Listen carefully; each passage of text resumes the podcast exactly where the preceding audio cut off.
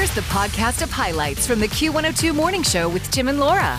You don't agree on gas versus electric stoves. He's a gas man. You're electric, mostly because of the cleaning issue. cleanliness. I have the the glass top Yeah. electric stove, and you just spritz, spritz, spritz, wipe down everything, spick and span, clean. His Mm. after one use is just trashed looking, and I said, "How do you deal with that?" And he's way more type A, particular. Dust on this day, vacuum this day. I'm like, if it's dirty, clean it, but if not, whatever. But with a gas stove, you almost have to clean it after every single use. Get one of those insert pan things and you pull it Yeah. out, holds it down, put it back if that's the issue. Now, I've had a glass one too, and you can get endlessly caked on, hopeless muck on those too that you can never get off again. they make that it's like a, a white creamy Yeah. cleanser and you just and it comes right off And then maybe we we used to have like a plastic spatula kind of if you needed to scrape cautiously. Mm-hmm. You're not using a, a metal scraper, you know, like that you'd use on your grill, the wire brush on your Mm-hmm. i glass. don't think i have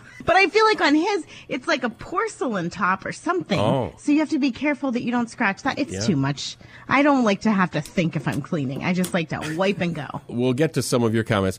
It was brought up because I saw a story of a state that's thinking of prohibiting gas stoves in new buildings. Any wild guess? Obviously, it has to do with uh, fossil fuels. It seems like california is always the one who is Oh. like leading edge of like you cannot do this because of this Is that the one? California already is targeting gas and fossil fuels, not so much prohibiting yet. So that's close. Now it's New York that might actually Oh. prohibit it in new buildings, single family homes, and commercial properties by 2025. Part of the reason they say is uh, fossil fuel usage. Another, I had never heard this.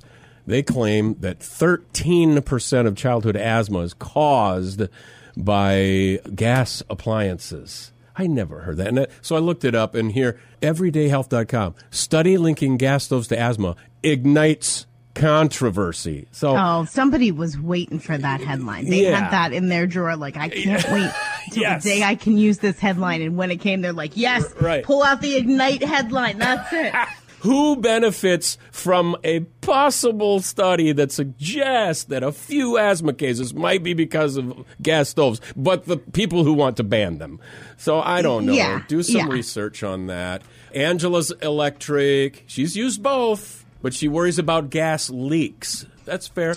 You can get uh, flammable gas detectors, and I do have one now since my friend, a uh, national safety expert, advised at a party once. She can't walk into a room without pointing out, "Hey, wait, that that light's You don't have code." this. You don't have the, this is not up to code. Yeah. And you're like, who invited you? Oh, wait, I did.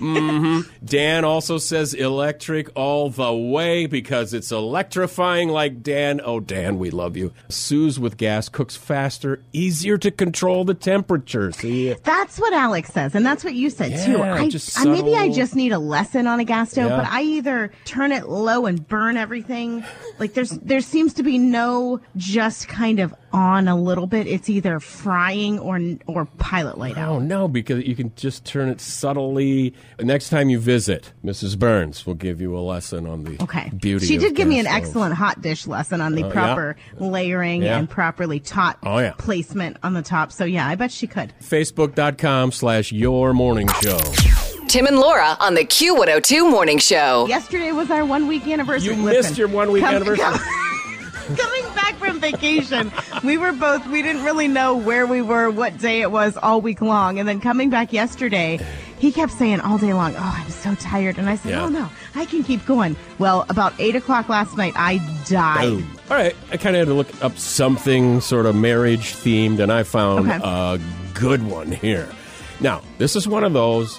Your answer might not be completely wrong. I'm sure there are a lot of things that would fit, but you have to get the one that I'm looking at on this page to match. Over one in four married people admit they don't know this about their spouse. Okay.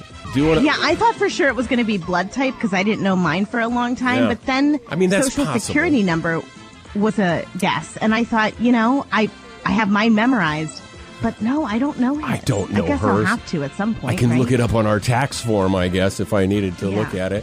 Favorite food has been mentioned a lot. Favorite color has been mentioned a lot. shoe size, says Mike. Do you know his? I know my wife's. I do only because leading up to our Jamaica trip, I was ordering flip flops for both of us. So he's a 10. Okay. I do know that. Dan says what city they were born in. Mrs. Burns, Willmar, Minnesota. Okay. Do you know where everybody was That, born? um, I do. So he was adopted, but Oh. he does have his original birth certificate, and that was in Columbus. I'm pretty sure. I should check on that. I don't know. There's another favorite food. First kiss. Ooh. Do you? Do I know that one? I Do I don't. know my own? I'm trying to think. Oh, of all there's those so years ago. many that I can't There's been remember. so many frogs along the way. no, the answer today was how much money they made. Tim Burns and Laura McKenna, the Q102 Morning Show. I've already tried to start an argument over gas versus electric stoves on Facebook. Now it, it's perfect timing because I saw a viral TikTok video from Sarah Edelman. So she doesn't understand why men don't share personal details even with each other. Uh, They're friends. Mm-hmm. So here's Sarah's original post, and then we'll hear from the guy. I genuinely do not understand how men do not know personal facts about the other. I recently got lunch with two guys and they know each other and I know both of them separately. And I said something to the guy and I was like, yeah, and then your fiance. And the other guy was like, congrats, man. I didn't know you were engaged. I didn't know you were engaged. What? He didn't tell you he was to propose? What? what? I mean, I get that. Guys tend to not be as open about stuff like that for whatever reason. yeah, and I think it's it's not that they don't. Ca- I think that guys just think, well, why would he care? So I'm. j- Uh, let's talk about sports or let's Well, talk yeah. about something else. When like I'm not going to go into well, my feelings and my my wife's to be, or Mm-hmm. I'm thinking about this cut versus that cut on the diamond ring. Like they do what they have to do and then they move on to other things. Mm-hmm. So those little details or big details. That probably doesn't matter to them, right? Well, now here's the guy's response. Listen closely what he has to say. Pop culture loves to portray men as being very simple and shallow, like we'll get together and we'll just talk about sports all day. We'll never get into anything about our personal lives. And I guess women don't realize there's a reason for this. From birth, it was my understanding that the most noble thing you can do as a man is not be a burden on other people. Oh. It's not a burden to talk about sports or video games or Warhammer figures, but it is, in our perception, a burden to talk about our jobs, our relationships, and so on. So the arrangement you wind up with is because I like you, I'm not going to burden you. Oh. I could see that. He's speaking in a manner, and I haven't had much conversation with Alex, but as a lawyer, this sounds like it could have been an, uh, an Alex sort of law dissertation, Mm-hmm. the way he spoke that to it. And and he would probably tell you too. Well, I don't want anybody to think that they like have to, you Yeah. know, ask me more questions or have to be excited about getting married. So he probably wouldn't have told any of his friends either. Like, Yeah. oh yeah, we got married. No Well, big deal. Last night uh, we're making supper, and I said, well, I suppose now we have to buy a present for Laura and Alex. no, you don't have to. It's Q102. Thanks for listening to the Q102 Morning Show podcast. Join Tim and Laura weekdays from 6 to 9